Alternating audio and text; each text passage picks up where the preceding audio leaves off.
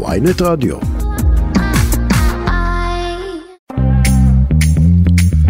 שלום לכם, ערב טוב, אתם איתנו, כסף חדש, התוכנית הכלכלית היומית של ynet רדיו, אני רועי כץ, עורך את השעה יאיר חסון, סתיו בצללי, הוא על הביצוע הטכני, ולנו אה, יש שעה עם הרבה מאוד אה, נושאים משמעותיים, ממש לפני אה, דקות ספורות מתפרסם אה, דוח שנתי של מבקר המדינה, שעוסק בכמה נושאים שיעסיקו אותנו גם הערב, מתקני ספורט בפריפריה, אה, תפקוד המרכז לגביית אה, קנסות, כמה אתם תופתעו מזה שתגלו תגלו שככל שגובה החוב עולה, כך שיעור הגבייה קטן.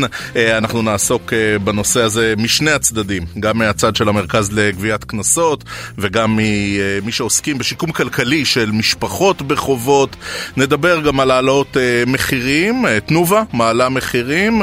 אתם מתארים לעצמכם, אולי זה קשור לזה שאנחנו רגע לפני שבועות חג החלב, אבל תנובה היא מייקרת את המוצרים הלא מפוקחים. הלא מפוקחים בשיעור ממוצע של יותר מ-4%. ננסה להבין איך בתנובה מסבירים את ההתייקרויות האלו. נדבר גם על נושא ששוחחנו עליו גם אתמול, אנחנו עוסקים בו גם היום, הוא משמעותי מאוד. זו האזהרה של רשות החדשנות ממה שמתחולל בתעשיית הטכנולוגיה. הטכנולוגיה הישראלית. רשות החדשנות הגישה אתמול לשר החדשנות, המדע והטכנולוגיה אופיר אקוניס נייר עמדה, וזה נייר עמדה ממשלתי, אנחנו מזכירים, ובו נתונים מדאיגים מאוד על ההייטק הישראלי, על רקע המהפכה המשפטית, אנחנו נעסוק בזה, ננסה להבין מה המשמעויות, וגם לקראת סוף השעה עם שיגעון הרולאפס, בוודאי ראיתם בחלק מהפרסומים שאתמול בנמל התעופה בן גוריון נתפסו שתי מזוודות תיירים שרצו להבריח מה? 170 קילוגרם של רולאפס, הטרנד ההיסטרי הזה שהחל בטיק טוק והפך ממתק פירות מה-80's לשיגעון עולמי.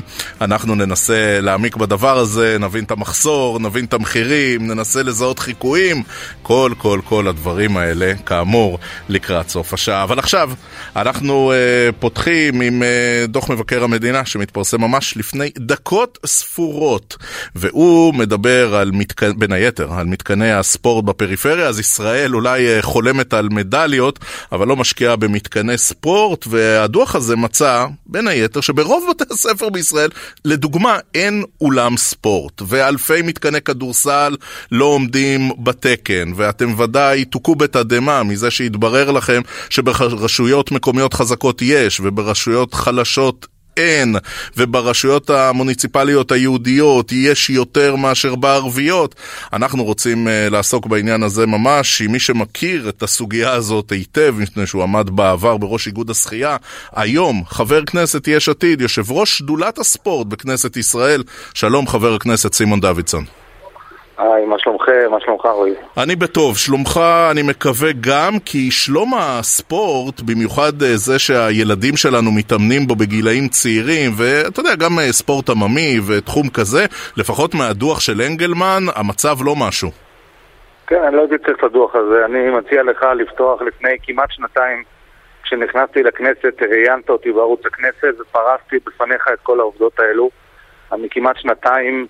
בכל ועדה, בכל שדולה, בכל כינוס, מעלה את הנושא הזה, ולא סתם מבקר המדינה בדק את הנושא הזה. אני הוצאתי דוח מה-MMM בכנסת, מהרשות המחקר, והעברתי את זה למבקר המדינה, והם כנראה המשיכו וחקרו את הנושא הזה. זה מזעזע, מזעזע לראות שבמדינת ישראל בשנת 2022 66% מבתי הספר אין להם אולם ספורט. זה פשוט לא נתפס הדבר הזה.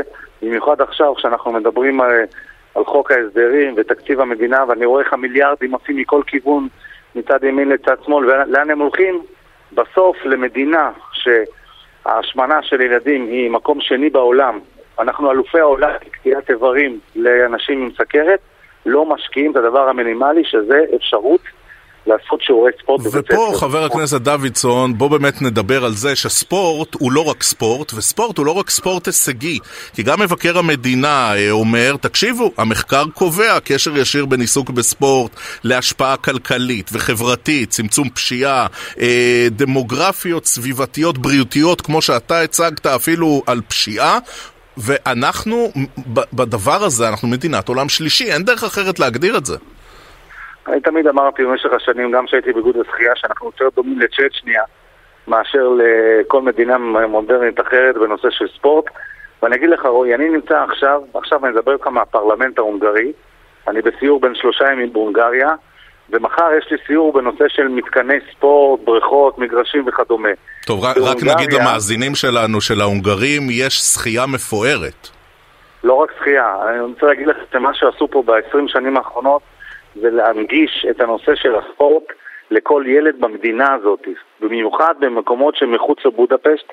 כמות בריכות השחייה שיש בהונגריה, אני אתן לך סתם דוגמה, יש בבודפשט 32 בריכות שחייה 50 מטר, בבודפשט, ועוד... שרק נגיד למאזינים, זו בריכת שחייה אולימפית, כן. כן, ויש, אתה יודע כמה בישראל כאלו יש? בכל ישראל אולימפיות? כן, שלוש. שלוש okay. בריכות. אז רגע, סימון דוידסון, אה, חבר הכנסת, עכשיו ברצינות, תשמע, מדברים איתנו פה על מדליות, ומדברים איתנו על ספורט הישגי ועל ספורט אולימפי, אז מה, זה, זה, זה נס ישראלי שמצליחים מכל המתקנים הדי ירודים האלה ומהמחסור במתקנים בסוף להביא איזה מדליה כל ארבע שנים? ברור שזה נס, זה לא נס, זה פוקס, אני קורא לזה פוקס. אחד הדברים שאני... תשמע, קח למשל את הנושא של התעמלות מכשירים גברים. יש לנו אלוף אולימפי, אתה יודע, ארטיום הוא אלוף אולימפי. אתה יודע כמה בנים רשומים באיגוד ההתעמלות בהתעמלות מכשירים בכל מדינת ישראל מגיל 10? 220 ילדים בכל מדינת ישראל. זאת אומרת, מ-220 נרשמים בגיל צעיר, הצלחנו להוציא מדליסט אולימפי, זהב. זה כן, זה, זה באמת פוקס, אבל מה שטוב מאוד במדינת ישראל זה הנושא של הוועד האולימפי. ברגע שאתה כבר טוב בגיל 16 ואתה כבר uh, מראה ניצנים, אתה יודע, של uh, גמר באליפות אירופה או משהו כזה, אז הוועד האולימפי יודע לתחזק ספורטאים, אחד המקומות הכי טובים בעולם. אבל כל הנושא של התשתית לילדים צעירים, uh, תשמע, גם תיקחו בחשבון שבגלל שאין מתקנים, אז עלות החוגים מאוד מאוד יקרה.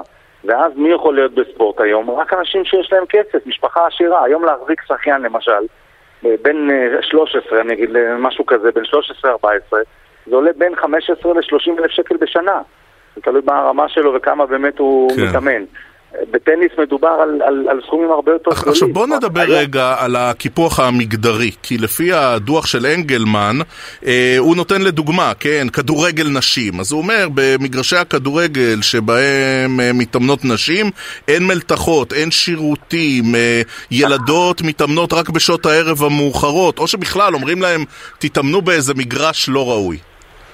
קודם כל, אני, אתה יודע מה, אני, אני מרגיש שהם עשו העתק הדבק, אבל לא משנה. אה, דיון, עשינו שני דיונים בנושא הזה, וגילינו שבעצם ברוב אה, קבוצות הכדורגל של הנשים שמתאמנות, הרי יש בכל מקום גברים, אין בכל מקום נשים. אבל כשיש נשים אז נותנים להם להתאמן או מחוץ למגרש, באיזה, אה, בצידי המגרש, או בשעה שמונה בערב ואילך, גם במקומות שאין מספיק תאורה, זה מביא גם תאורה זמנית. זאת אומרת, הם לא חלק מהמערכת בכלל, הם איזה שול בצד, שאומרים להם, אה, פה תתאמנו, תעשו לכם אה, איזה אימון אחד, וככה זה נראה. מה, עכשיו, הבנים לכדורגל, הבנות לפח הזבל? מה זה הדבר הזה? ממש ככה. עכשיו, בכדורסל זה לא קיים. בכדורסל דווקא כן משקיעים בבנות, וגם המספרים בכדורסל, באיגוד הכדורסל של נשים הוא הרבה יותר גבוה. אבל אני אגיד לך איפה יש הכי הרבה נשים. הענף שיש הכי הרבה נשים זה ענף הכדורעף. בענף הכדורעף היום יש כ-6,000 ספורטאים רשומים, חצי, חצי מהם הם נשים. בכדורגל, אתה יודע כמה בכל מדינת ישראל רשומות? 2,000 בנות רשומות באיגוד הכדורגל. מתוך אה, לדעתי 38 אלף אה, ספורטאים. אז רגע, חבר הכנסת סימון דוידסון, אנחנו מתקרבים ככה לסוף השיחה שלנו, ואני רגע רוצה כן. לשאול, כי אתה מכיר כבר אה, מליאה ואתה מכיר ועדות. שמע, זה בכלל לא עניין של שמאל וימין, זה לא עניין של יהודים וערבים, אין פה שום הבדלים, נקרא לזה, בין חברי הכנסת והתפיסות שלהם. למה הדבר הזה הוא ברמה כל כך ירודה?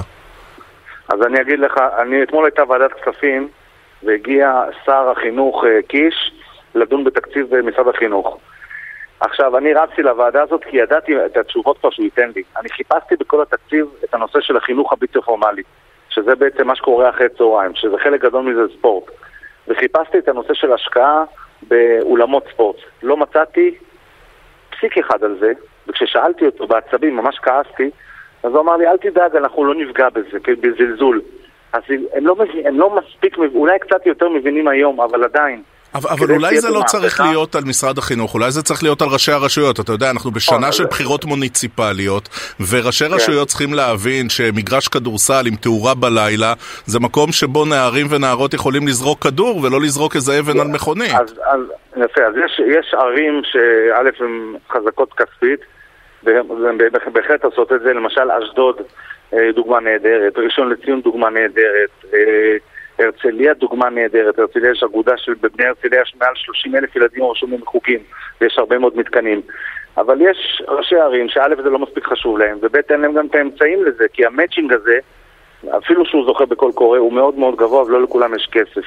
כן. אז זה, בסוף זה צריך להגיע כהחלטת ממשלה מלמעלה עם השקעה של כדי לסגור את הפער הזה צריכים עשרה מיליארד שקלים לבנות מתקנים בצורה שוטפת, במיוחד בחברה הערבית ובאזורים המוחלשים, כי זה מה שיציל את הילדים מהסמים ומהאלכוהול ומהפשע, וכל שקל שנשקיע בהם אנחנו נחסוך עשרה שקלים בעתיד. חבר הכנסת סימון דוידסון, יש עתיד, יושב ראש שדולת הספורט בכנסת בעקבות אה, דוח מבקר המדינה, חבר הכנסת דוידסון, תודה רבה לך, המשך ערב טוב. תודה רבה לכם, יום טוב. אנחנו נשארים עם דוח המבקר, רוצים לעסוק בפרק נוסף שעוסק במרכז לגביית קנסות. אה, אם תרצו הכותרת, ככל שגובה החוב עולה, כך אה, שיעור הגבייה קטן, ולפי דוח המבקר, המרכז לגביית קנסות גבה אה, סדר גודל של 2.3 מיליארד שקלים, מתוך חוב של 5 מיליארד בין השנים 2017-2021,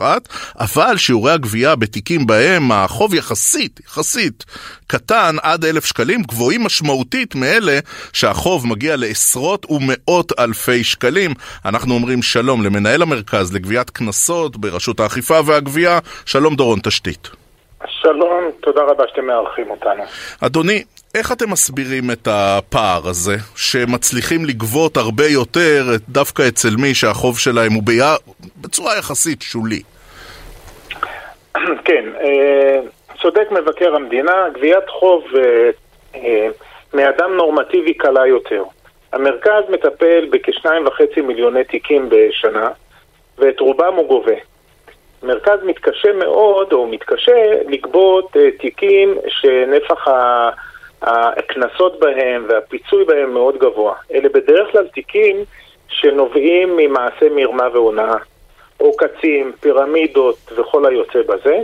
כאשר החייבים עצמם הם חייבים מתוחכמים שמבריחים את כספי הגנבות, מבריחים את כספי המעילות, ולנו אנחנו מתקשים.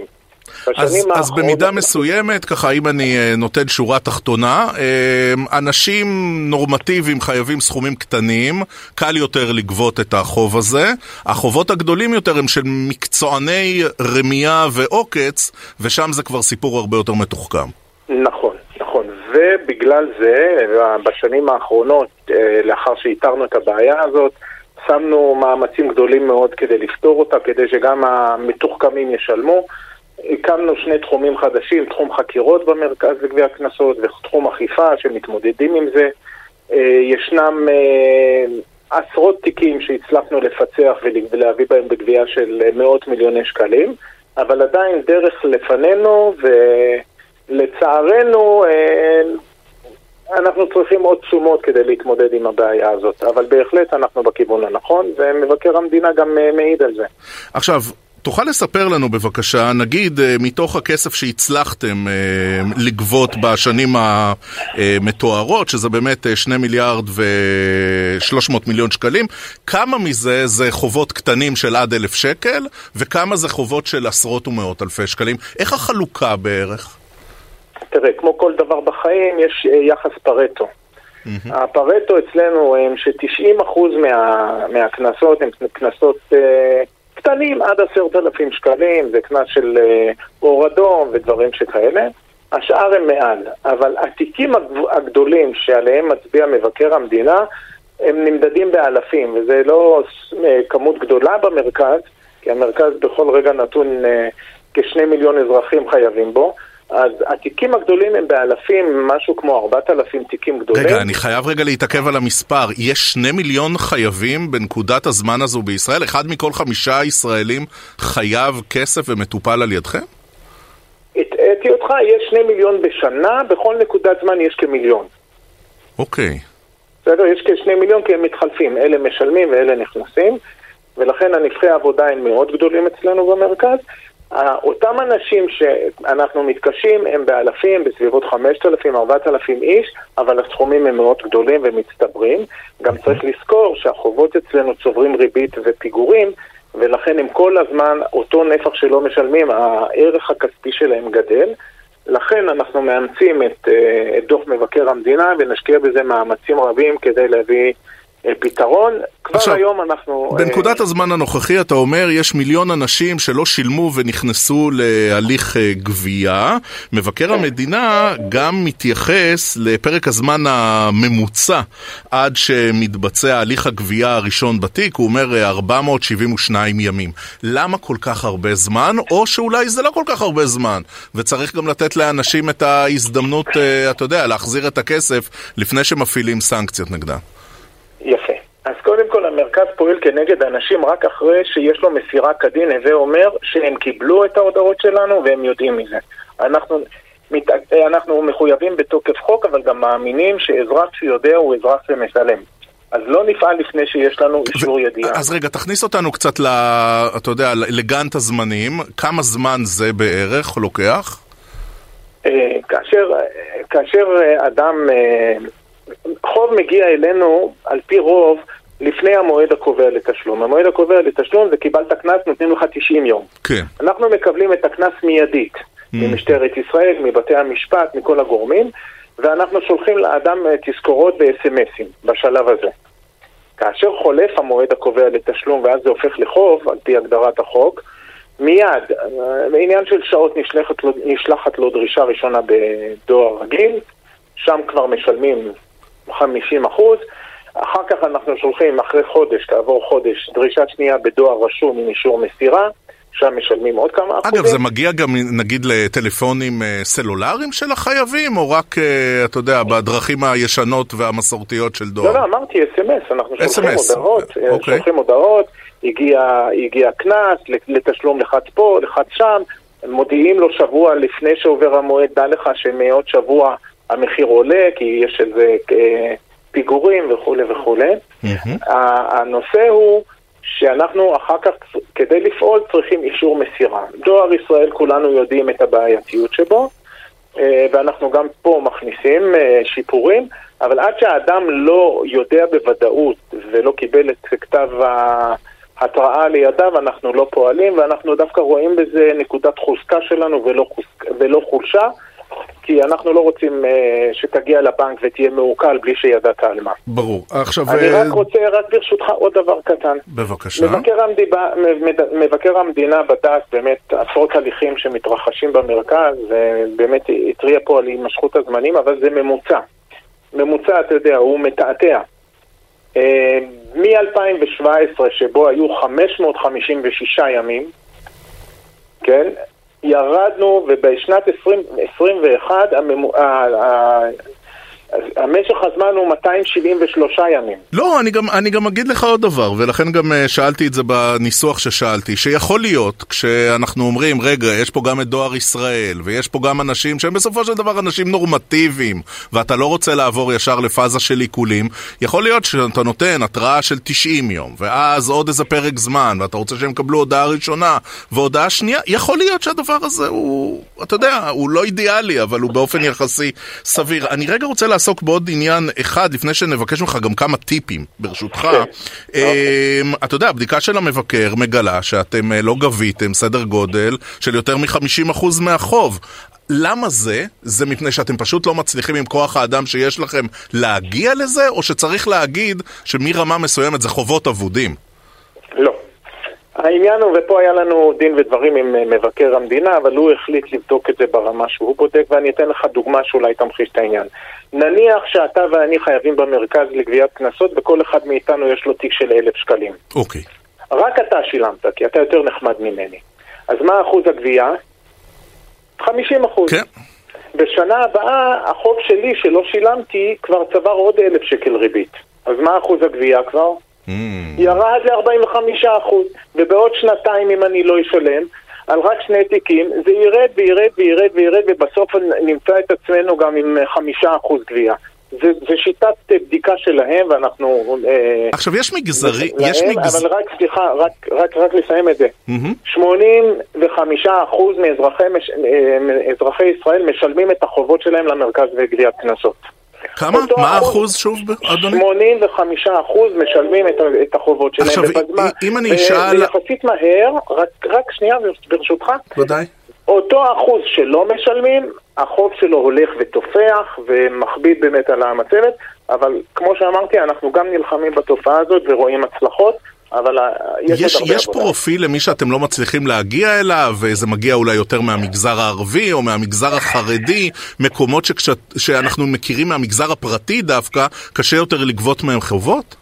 לא, אה, דווקא יש מגזר, תראה אני אגיד לך, אבל דווקא המגזר הערבי משלם אה, ממש בצורה מרשימה, ואנחנו עובדים... עם המגזר הזה אין, לא עם המגזר החרדי. יש בעיה אחת עם מגזר החברות. דווקא חברות שנפתחות ונסגרות והן מגיעות לחדלות פירעון, איתן יש טיפה יותר בעיה, גם בגלל העניין שיש הפרדה בין uh, המחזיקים, uh, זאת אומרת, זו ישות משפטית נפרדת, mm-hmm. בזה יש בעיה. Mm-hmm. אני רוצה גם להוסיף עוד, עוד דבר, שהמרכז uh, לא פועל כנגד אנשים שהם חדלי פירעון או בתהליכי פשיטת רגל. ולצערנו התופעה הזאת הולכת וגדלה, ולכן גם חלק מהחובות מחכים לסיום הליך אה, פשיטת הרגל וחדלות הפירעון. בדקה שנותרה לנו, אה, דורון תשתית, תן לנו אה, שני טיפים טובים להתנהלות מולכם. אדם, אדם נורמטיבי, כן, לא איזה גורם עברייני סדרתי, מקבל את אותה הודעה, מטבע הדברים, זה מלחיץ, הוא מנסה לברר מה קורה. ת, תן איזה ש, שתי עצות טובות. אני אתן לך שתי עצות. קודם כל, להאמין שיש פה אנשים נחמדים שרוצים לעזור. תפקיד לנו לעזור. אנחנו, okay. אוקיי. לא, אנחנו לא לובשים בבוקר את החליפה של האיומים, וזה איפה שאנחנו יכולים לעזור, אנחנו עוזרים עם זה בתחייה, בפריסה. ולכן ההצעה הבאה היא, קודם כל לא לפחד, דבר שני, לפנות. תופתעו כמה אנחנו באים לקראת החייבים, כי אנחנו לא חברת גבייה, אנחנו משרד המשפטים, אנחנו רשות האכיפה, ואנחנו רוצים לעזור לאנשים. חוב צריך לשלם בסוף, אבל אפשר לעזור בהורדת פיגורים ובפריסה ובתחייה, תפנו, אנחנו פה בשבילכם. תגיד, אה, סביבת הריבית שהשתנתה מאוד בשנה האחרונה, זה ודאי הופך את זה למורכב אפילו יותר, נכון? לא, אנחנו בעולם הפלילי מדובר על תוספת פיגורים שהיא קבועה. אה, שהיא אוקיי. בעצם עונשית, שתשלם בזמן אחרת מתווסף. פה גם כן עשרות אלפי אזרחים פונים, הסתבכתי, לא הייתי, כן הייתי בארץ, לא הייתי, אנחנו מורידים. שנה שעברה מחקנו בסביבות 180 מיליון שקל לאנשים בפיגורים. וואו. אז כמו שאמרתי, שווה לפנות אלינו, כדאי מאוד לשלם, כן, בואו, אנחנו לא עד כדי כך נחמדים, אבל עדיין אנחנו פה כדי לשרת את האזרחים. דורון תשתית, מנהל המרכז לגביית קנסות ברשות האכיפה והגבייה. תודה רבה לך, אדוני. תודה רבה ויום טוב. ממשיכים באותו נושא. אומרים שלום לעורך הדין תומר רבינוביץ', שלום אדוני. שלום וברכה. אתה מומחה בתחום החובות, מנכ"ל ארגון דף חדש, שעוסק בשיקום כלכלי של משפחות בחובות. אמר לנו אה, דורון תשתית, מנהל המרכז לגביית קנסות ברשות האכיפה, הוא אמר, אנחנו לא לובשים את החליפה של האיומים, אנחנו לא האנשים הרעים, אנחנו יודעים לבוא לקראת החייבים. מהניסיון שלך זה נכון? קודם כל, כן. אה, אנחנו... אה, אני שומע שם קולות ברקע? לא מהצד שלנו. רגע, אני רק אסדר פה משהו, שאני לא אשמע את הקולות האלה ברקע. בסדר גמור, אנחנו נמתין לך עורך הדין תומר רבינוביץ', נגיד למאזינים שאנחנו ממשיכים באותו כן, כן. דוח מבקר מדינה. בבקשה, אדוני. כן, אז קודם כל, כמו שאמר אה, דורון תשתית, באמת, אה, רשות האכיפה והגבייה, אה, יש אנשים מאוד מאוד נחמדים שמאוד הולכים לקראת אנשים בחובות ומנסים לעזור להם לצאת מהמצב. חד משמעית, כדאי לפנות אליהם. אני חושב שאתה העלית, אה, אבל אה, נקודה כואבת בריאיון איתו, וזה כמות האנשים שחיים בחוב במדינת ישראל. אז אם אנחנו מדברים עם, עם מה, דורון אמר... אני אומר לך, הייתי בהלם. הוא אמר שיש בכל נקודת זמן מיליון ישראלים בחובות. נכון, שאם תעשה את החשבון... וזה עוד אה, חוב כזה, ולא חוב לכל מיני ארגונים שאנחנו לא רוצים להיות חייבים להם לעולם כסף, כן? אמת, ובעיית החובות יותר רחבה מזה, כי בהוצאה לפועל, שזה החובות האזרחיים ולא הפליליים, יש uh, גם בערך 600 אלף איש בכל זמן נתון uh, שנמצאים בחובות. דהיינו, בערך כל מבוגר עשירי בישראל נמצא בחובות uh, כרוניים. שהוא לא יכול לצאת מהם. אה, אנחנו יודעים שיש עוד אנשים בחובות שהם גם לא בהוצאה לפועל או ברשות האכיפה והגבייה, פשוט אנשים שמגלגלים הלוואות, שגם זה קיים, ופה אנחנו מדברים על בערך כל משק בית חמישי בישראל שנמצא בחובות. עכשיו, הבעיה הזאת היא, היא מכת מדינה. זה, זה השכנים שלך, זה אנשים איתך בעבודה, אף אחד לא מדבר על זה כמובן, כי חובות ב-2023 זה עדיין משהו שאנשים מתביישים בו. אה, וזה עוד לפני שאנחנו פה... מדברים על החוב הכי מפורסם של הישראלים, וזה האוברדרפט, שהרבה פעמים לא מתייחסים אליו כחוב, אבל אה, הוא חוב לכל אז, דבר ועניין. אז נכון לנתונים שהיו לפני הקורונה, 22% ממשקי הבית בישראל חיו באוברדרפט לאורך כל השנה. כן. שזה, בדיוק, המספרים הם, הם, הם, הם אה, שערורייתיים, נאמר, והבעיה העיקרית היא שמדינת ישראל נכון היום לא יודעת איך להוציא אנשים מחובות. אנשים, אף אחד לא רוצה הרי לחיות בחוב. תראה, תן לי להיות, תן לי להיות האיש הרע. יכול להיות. כן. שהישראלים אין להם את האוריינות הפיננסית, הם לא מבינים את המשמעות של אה, החוב לא לבנק ולא לגופים אחרים, הם אה, משחקים בנדמה לי, הם נוסעים במכוניות אה, חדשות מדי וטסים הרבה מדי לחו"ל מפני שהם מרשים לעצמם להיות בחובות, ומדובר פה בהפקרות של הפרט ובחוסר אחריות. תראה, אם, אתה יודע, זה כמו אה, כבישים אדומים. אם יש לך כביש שיש בו כמות תאונות גבוהה ביחס לרגיל, כנראה שהבעיה היא בכביש ולא רק בנהגים. אז כמובן שלכל נהג או לכל לווה יש אחריות, והלווים גם משלמים את המחיר. אבל צריך לקחת בחשבון שיש פה גם מנגנונים שלמים שכל ה- ה- ה- שמושקעים מאות מיליוני שקלים בלמכור לנו הלוואות. אני מניח שגם אני וגם אתה נחשפנו מהבוקר לפחות לשתיים שלוש פרסומות להלוואות.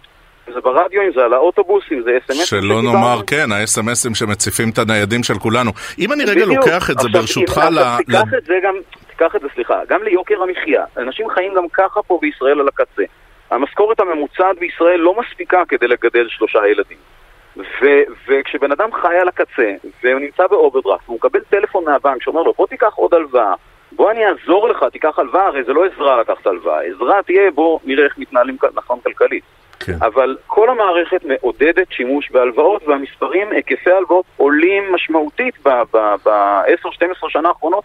הם הכפילו את עצמם. עורך הדין רבינוביץ', תן לי רגע לחזור למרכז לגביית קנסות ברשות האכיפה והגבייה, שכאמור מבקר המדינה הוא זה שמפרסם את הדוח עליהם.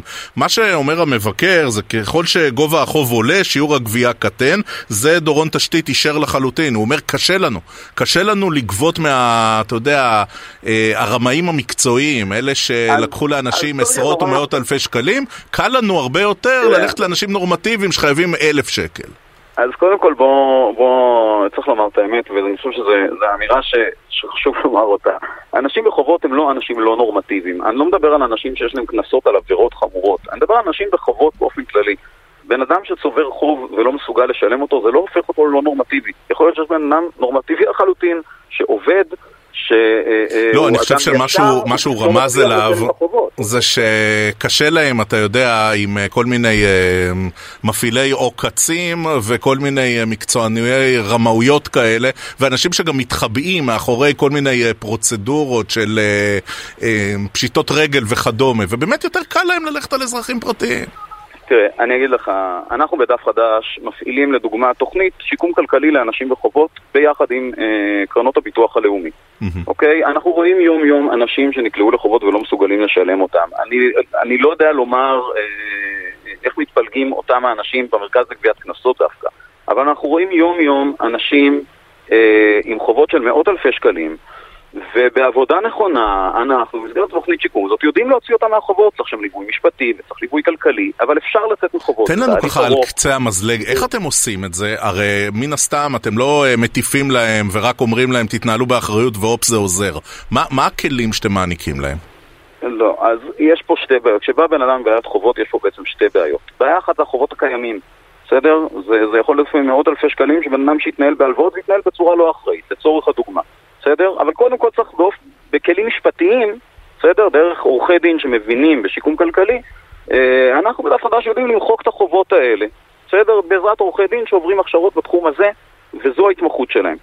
מצד שני, צריך גם למנוע את החובות הבאים, שזה לא פחות חשוב, כי 75% מפושטי הרגל בישראל היום חוזרים לחובות. זאת אומרת, חוזרים ועוברים עוד פעם תהליך פשיטת רגל, שזה התרסקות כוללת למשפחה, ולכן אנחנו מצמידים גם מלווה כלכלי, ש, ש, שהולך עם המשפחה יד ביד לאורך חצי שנה, שנה, וממש יושב איתם כל שבוע, שבועיים, ו- ועוזר להם ללמוד איך להתנהל נכון כלכלית, איך למצות זכויות, איך להגדיל הכנסות, איפה אפשר לצמצם בהוצאות. ואנחנו יודעים לומר ב- ב- שבתוך חצי שנה, שנה אנחנו רואים תוצאות מדהימות של אנשים שההכנסות שלהם גדלות, שההוצאות שלהם קטנות, ששיעור החוב שהם יכולים לפרוע הוא גדול יותר. אז רגע, לא נשחרר אותך, עורך הדין רבינוביץ', לפני שתן לנו, אה, איך פונים אליכם? איך המאזינים שלנו יכולים אה, למצוא את אה, ארגון דף חדש, אם מי ששמע את השיחה בדקות האחרונות דופק על המצח ואומר, את זה בדיוק אני צריך? אז קודם כל מחפשים דף חדש בגוגל ומוצאים אותנו וממלאים טופס פנייה וכל אה, מי שממלא טופס פנייה, עורך דין מטעמנו יחזור אליו, ייצור איתו קשר ואני ממליץ בחום לכל מי שיש לו חובות שהוא לא מסוגל לשלם בין אם הם כבר הגיעו לטיפול משפטי, בין אם הם לא הגיעו לטיפול משפטי פשוט לעשות גוגל דף חדש, למלא טופס פנייה ולהגיע לפגישה עם עורך דין.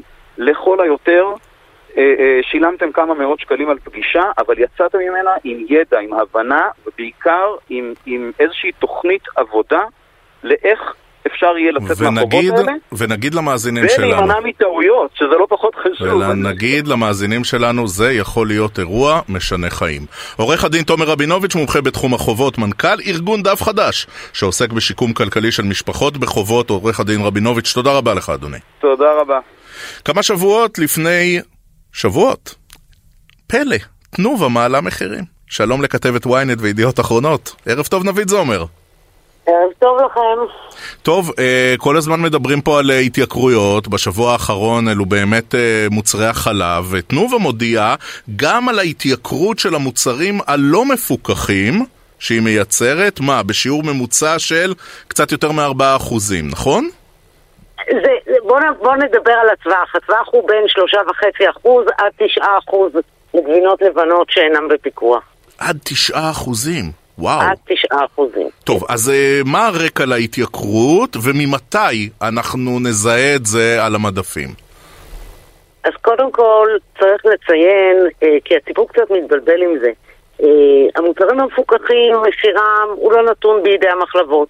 זה נתון בידי הממשלה לפי חוק פיקוח מחירים, והיא זו שקובעת את מחיר המוצר המפוקח. אבל על סמך מה היא קובעת אותו?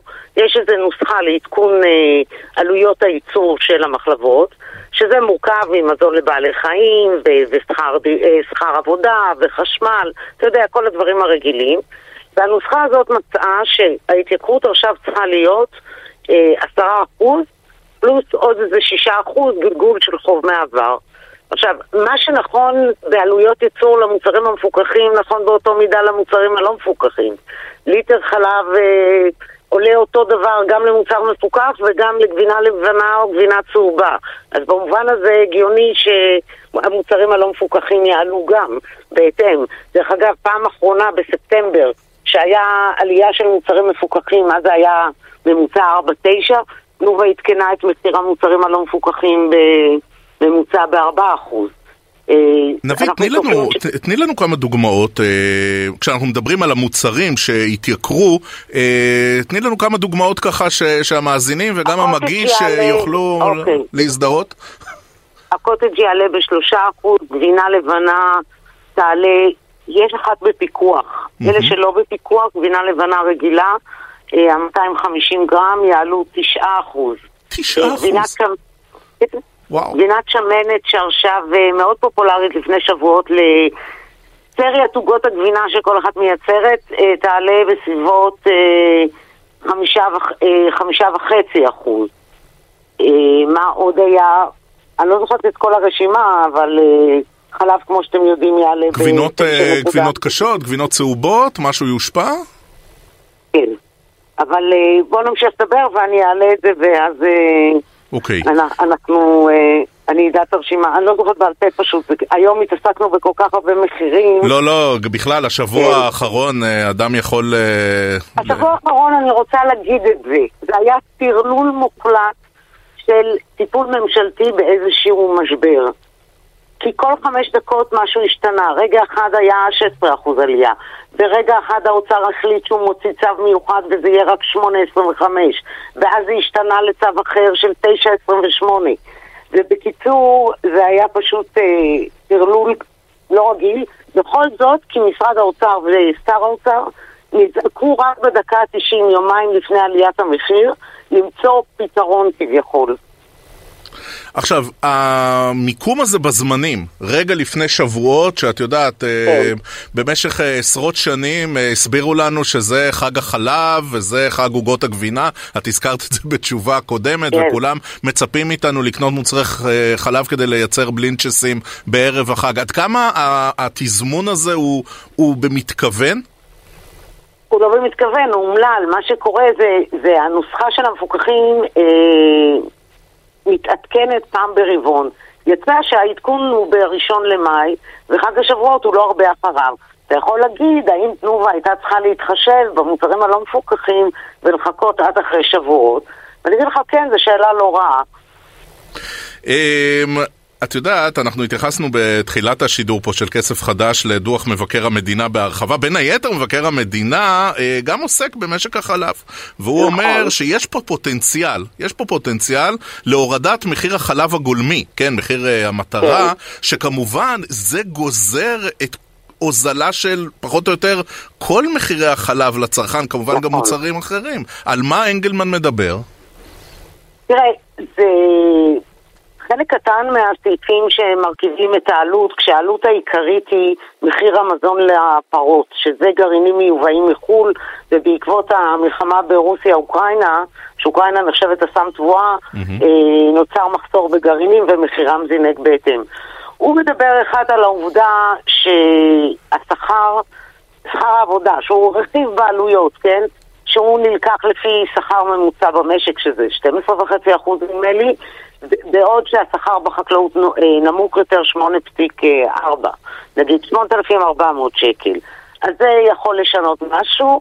הוא מדבר על זה שהסקר, כדי לאסוף את הנתונים, יש חברה שעושה סקר, שאפשר, אה, אין, אין מספיק בקרה על זה ועל אה, שיטת איסוף הנתונים, על העובדה שיש בסקר כלולות גם רפתות מפסידות ופחות יעילות, ולכן הן משפיעות גם אה, לרעה, כאילו מבחינתנו, על מחיר, ה, על מחיר המטרה. Mm-hmm.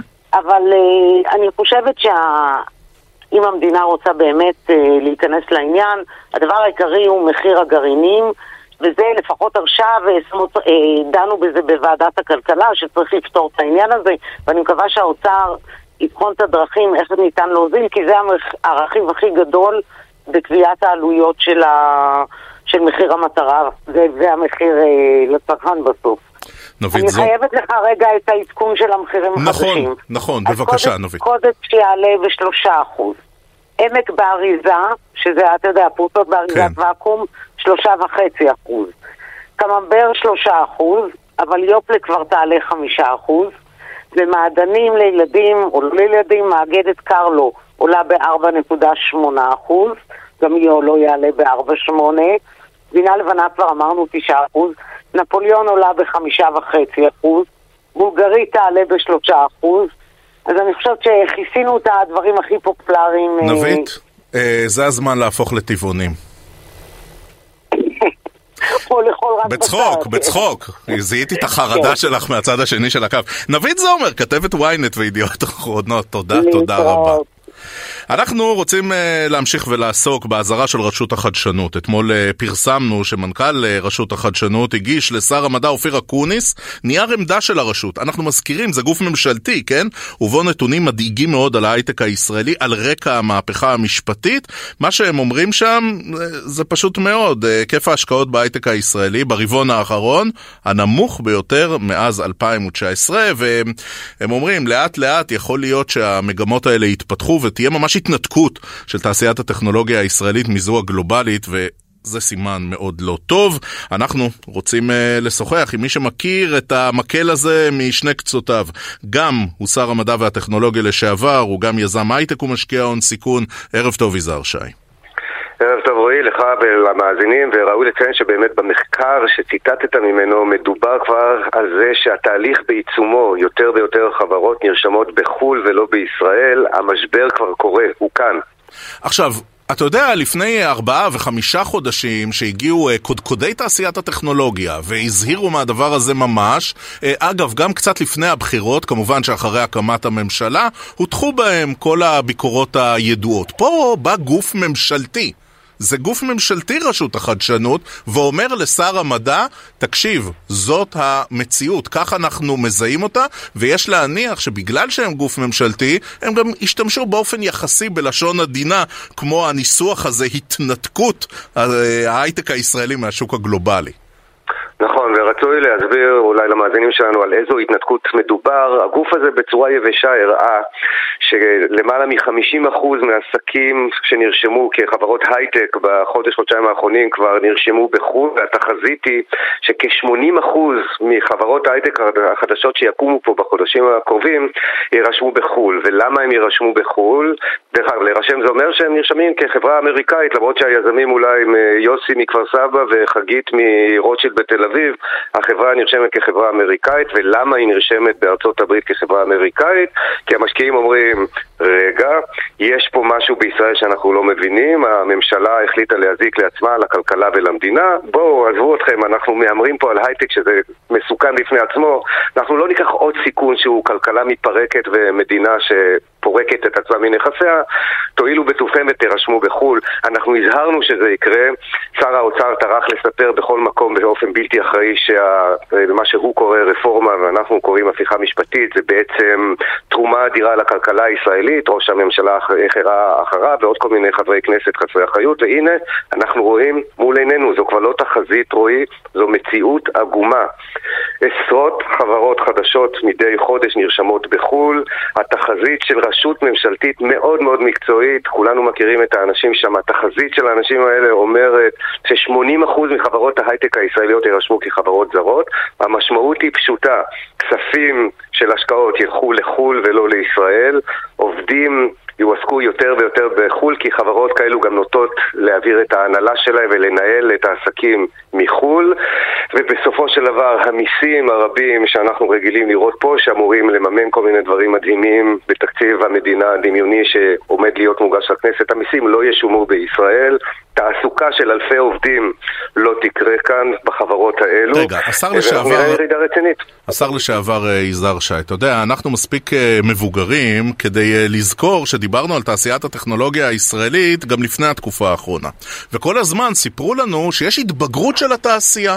יש פחות סטארט-אפים והחברות יותר גדלות, ותעשיית הטכנולוגיה הישראלית היא פחות סטארט-אפים של בתי קפה וגראז' והרבה יותר חברות בינוניות וגדולות, וזה בעצם תהליך בריא שעובר על, הסטאר... על תעשיית הטכנולוגיה הישראלית, גם עם כניסת תאגידים אה, אמריקאים גדולים, בעיקר אמריקאים. אולי גם זה חלק מהעניין?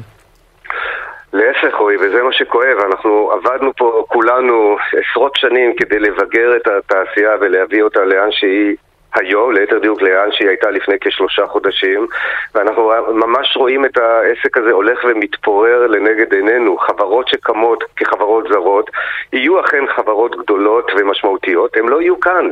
ההנהלה שלהן לא תהיה בישראל, ומה שנקרא חברה שלמה על הפונקציות של שיווק ופיתוח עסקי ועוד דברים טובים אחרים, לא יהיו כאן במדינת ישראל, כי המשקיעים לא נותנים בנו אמון, כי היזמים נאלצים להקים חברות בחו"ל ולא בישראל.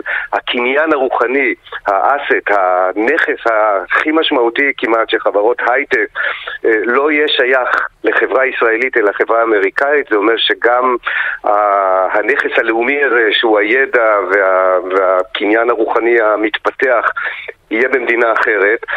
כשהדבר הזה יימכר, מי שירוויח על כך מיסים תהיה מדינה אחרת. אנחנו כורתים במו ידינו בקצב הולך ומתגבר את הענף הכי משמעותי של הכלכלה הישראלית, וזו כבר לא תחזית. עכשיו. זה לא תחזית ש... ההזרעה של מודי'ס, זה משהו שקורה לנגד עינינו בעוד אנחנו מדברים. שר החדשנות והמדע, אופיר אקוניס מהליכוד, אתה יודע, התגובה שלו אה, יותר עסקה במגמות עולמיות ולא במה שמזהירים גם מתוך התעשייה.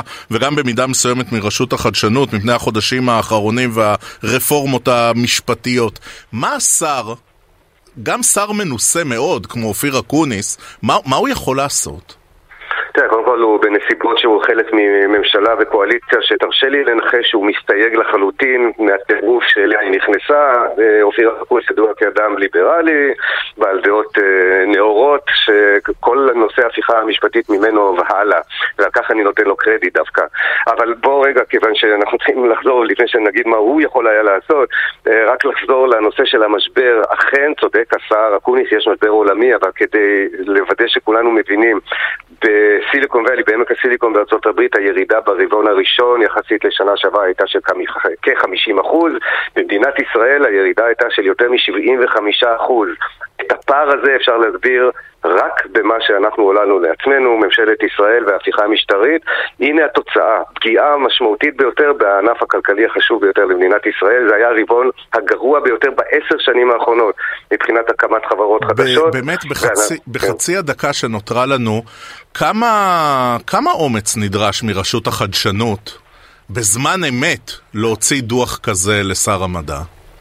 אני חושב שאומץ גדול, למרות שזו חובתם וזה התפקיד שלהם, הם צריכים להיות אלה שעוזרים לתעשייה להתרומם ולממשלה לממן את התעשייה הזו והם תפקידם להתריע, אבל לצערנו ראינו מה קורה למתריעים, נגיד בנק ישראל חטף על הראש, כלכלני האוצר חטפו ומושמעו שלא חלילה יעזו להעלות את תחזיותיהם. אני מניח שגם ברשות כבר כרגע נקראים אנשים לדין משמעתי ושימוע וכל מיני דברים, כי כך פועלת הממשלה הזאת, מי שמתריע אה, צריך לחטוף אה, על הראש, מי שמבשר בשורות קשות הוא לא פטריוט, הוא בוגד, הוא עוכר ישראל והוא בטח לא מבין בעניינים. ככה גם אומרים עלינו, אנשי ההייטק שכבר חודשים, שלושה ארבעה חודשים כן. עומדים ואומרים שזה מה שהולך לקרות, לצערנו זה הולך ומתממש נגד עינינו, חבל מאוד, עצוב מאוד, ועוד לא מאוחר לעצור הכל ולנסות לסובב את הגלגל בחזרה. יזהר שי, יזם הייטק, משקיע הון סיכון, וכמובן אה, לשעבר שר המדע והטכנולוגיה של ישראל. תודה אדוני, תודה על השיחה. תודה, יום טוב. טוב, עכשיו אנחנו עוברים לשיגעון הרולאפס. אתמול בנמל התעופה בן גוריון, המכס מזהה שתי מזוודות אה, עמוסות במיוחד שפותחים, מגלים 170 קילו. 170 קילו של רולאפס, אה, אותו אה, טרנד שהתחיל בטיק טוק ושהפך ממתק פירות מה-80's לשיגעון עולמי. שלום לכתבת הצרכנות, ידיעות אחרונות וויינט, שלום איריס ליפשיץ קליגר. היי רועי, אכן טרפת ואכן מחלקת האכיפה בנתב"ג כבר חמה על ה... על הדבר החדש הזה שהוא טרנד אה, מטורף. טוב, אה, אה, אני לא רוצה לשאול איך מכניסים 170 קילו לשתי מזוודות, אבל אני חייב לשאול אותך, כדי ש... אה, אני אסביר לך, זה שתי מזוודות לכל אחד. תעזרי רגע ל boomer כמוני. כן. תגידי, מה זה רולאפס, ומאיפה השיגעון הזה הגיע? אוקיי, אז קודם כל אני מכירה את הממתק הזה כבר כל כך הרבה שנים, אני אימא לילדים קצת יותר גדולים, וזה בכלל לא חדש, זה משהו מאוד ישן, זה כמו שאנחנו מכירים את, ה, את הלדר, mm. אז אה, במקום לדר זה מה שנקרא לא מישמש, אלא ממתקים לא בדיוק מפירות טריים, וזה משהו ישן, אממה, מה שקרה זה שהיריית גומי הזאת, שזה מין ממתק כזה, שנמכר uh, ברולאפים, כמו השם שלו, uh, במקום לגלגל ולאכול את זה ככה בפה, פתאום העלו ב-25 למרץ עלה איזה סרטון בטיק טוק של, uh, שמראים איך מדגים איזה נער שם כדור גלידה בתוך הירייה הזו, מקפל את זה, נוגס בזה, זה קראנצ'י, זה פצפץ בפה כזה, וקריספי, ווואו, מה שקורה מאותו רגע זה כבר היסטוריה. אנחנו מדברים וזה, על הרפת. והדבר הזה בטיקטוק זה מה שייצר את כל המחסור כן, ומן כן, הסתם גם כן. הקפיץ את המחירים? מה שקרה זה שפתאום ראו אה, כי טוב מי שעוקבים אחרי הטיקטוק, וזה לא רק ילדים. דיברתי גם עם מבוגרים בתהליך הכתבה הזו, שהם חסידי הטיקטוק, ואמרו וואלה ננסה, התחילו לחפש את המוצר. עכשיו, מה שאומרים לנו, המשווקים של הממתקים בארץ וכל מיני יבואנים שמביאים את זה מארצות הברית, ששם אגב המפעלים עובדים בקצב מסחרר ברגעים אלה, כי הם הבינו שיש עניין והישראלים חמים על המוצר. אז באמת מה שקרה זה שזה לא היה כזה מוצר טרנדי ששווה להביא ממנו כמויות, אז זה פה ושם, זה יבוא פרללי כזה, לא בפיקוח, לא משהו מסודר עם יבואן רשמי. אז פה אצל אה, ממתקים פרימיום, ובסלמטק, ובסוויט טיים, עד שהמדפים התחסלו בטירוף. ואי אפשר היה למלא את המדפים. סליחה, סליחה על השאלה. החתרנית, אבל יש גנריקה? זאת אומרת, אה, יש אה, חיקויים דומים שאפשר... בטח. כן? בטח, יש מה שנקרא את הפוט... אה, אה, פוטרול, אבל הילדים אמרו לי בכתבה, וגם מי שמוכרים את התואמים, שאל תקחי בפח, זה כששמים את זה ב... קודם כל כשפותחים את המארז של זה, אז מגלים שהרצועה, היריעה היא מאוד דקה, ואין מקום להשטיח את זה ולשים את כדור הגלידה, והדבר היותר גרוע, כי אי אפשר לעשות את הפצפץ, זה לא קריספי, זה חרטא. אז התואם לא מצליח, זה אולי 70, זה עולה 7 שקלים אה, ליחידה לעומת ה-50 שקלים, והבוקר כבר קיבלתי שיש ילדים ששילמו 80 שקלים אחת. שוק שחור של רולאפס. שוק שחור, ומי מנהל אותו? ילדים בני 12, 14, אך, איפה הימים הטובים שסחרו במריחואנה? אה, אנחנו מתגעגעים אליהם. אה, תקשיב, אני הייתי עושה החלפות של נייר של סוכריות ושוקולדים, משטיחה ועושה החלפות בגילאים שלהם, אז אה, כן. כן, אה, מכתביות. אה, מה קורה עם. אולי אובי? אה, אפשר לייצר את הדבר הזה בבית באיזה כן, קומבינה? כן, אבל בוא גם ניקח את זה בערבון מוגבל, כי הצעירים לימדו אותי, ניסיתי. לוקחים סוכריות גומי, משטיחים אותם, מערבבים אותם טוב טוב, עושים עיסה כזאת של צבעוניות, משטיחים את זה, שמים את זה בטוסטר שחיממתם מראש, לוקחים, אחרי שהשטחתם עם הטוסטר כמו טוסט, מרימים, משטיחים עם הארוך, שמים על זה את הגלידה, מקפלים, וראו הפלא, לא דומה לתוצאה של המקור, ממ. ואפשר להסתפק בזה בתהליך של לעשות את זה כסרטון טיק טוק, אבל את הקריספיות לא תקבלו, ואם תשאל אותי, שאלה ששאלתי כל אחד שראיינתי, טעים הדבר הזה? מה המקור, התואם? אמרו לי, לא המקורי טעים ולא התואם טעים. זה בכלל לא טעם, זה זה עניין של בדיוק, כל הטרנד. זהו, זה טרנדים, זה זה הטרנד, Buzzwords. עד הטרנד הבא, זה הטרנד. אז רגע, לפני בערך שנה היינו בתוך הטרנד של מה זה היה? קראנץ' זה פיסטוק, היה נכון? כאן פיסטוק, שגם הגיע ל-50 שקלים ליחידה בטרפת, כמו שאנחנו נמצאים כרגע. אה, ובוא, זה יד לוחצת יד. אם הורים נותנים לזה יד, והם הם מתפלאים רגע אחרי שהילדים שלהם שילמו מהדמי כיס שלהם 20 שקלים, 15 שקלים, זה עולה 70 אגורות בדרך כלל ליחידה, כן? זה הגיע מ-70-80 אגורות ליחידה ל-80 שקלים ליחידה? בוא. צריך לעצור את זה, וגם להורים, לילדים, צרכנות נבונה, למכור בקניון פה פיסס, יחידות כאלה לילדים שעפו על זה אתמול בקניון, אז העיר ימים שהייתי, הילדים פשוט עמדו בתור אצל ילדים ליד חנות הממתקים שאצלה אזל, ופשוט מכרו את זה ביחידות. אחד האבות הביא להם קופסה, 70 מארצות אגורות. במקור, 80 שקל עכשיו. וואו. כל הכבוד? זה, זה מתח רווחים שאין גם אני בתעשיית יכולה הסמים. לגלות לך שלצד זה שתפסו, ב, זה כבר 300 קילוגרם תפסו ב, אה, בנתב"ג, אוקיי. לא 170, זה כבר גדל, כן, כבר הבינו שיש פה עסק, אז לא מחפשים אוזניות ומחשיבים ואייפודים, מחפשים את, ה, את הרולאפס ו- והם עושים מזה קופה יפה. ודבר נוסף שאני יודעת מאז שפרסמנו את הכתבה בשעות האחרונות, חברות השילוח למיניהם, אלה שנותנות לנו כתובת, אה, ב, אתה יודע, כתובת פיקטיבית כזאת כן. בארצות הברית, עושות מהבוקר ים כסף, מלא הזמנות של כאלה שגילו, אפילו צעירים, שגילו את, את. הפטנט שמזמינים משלוחים.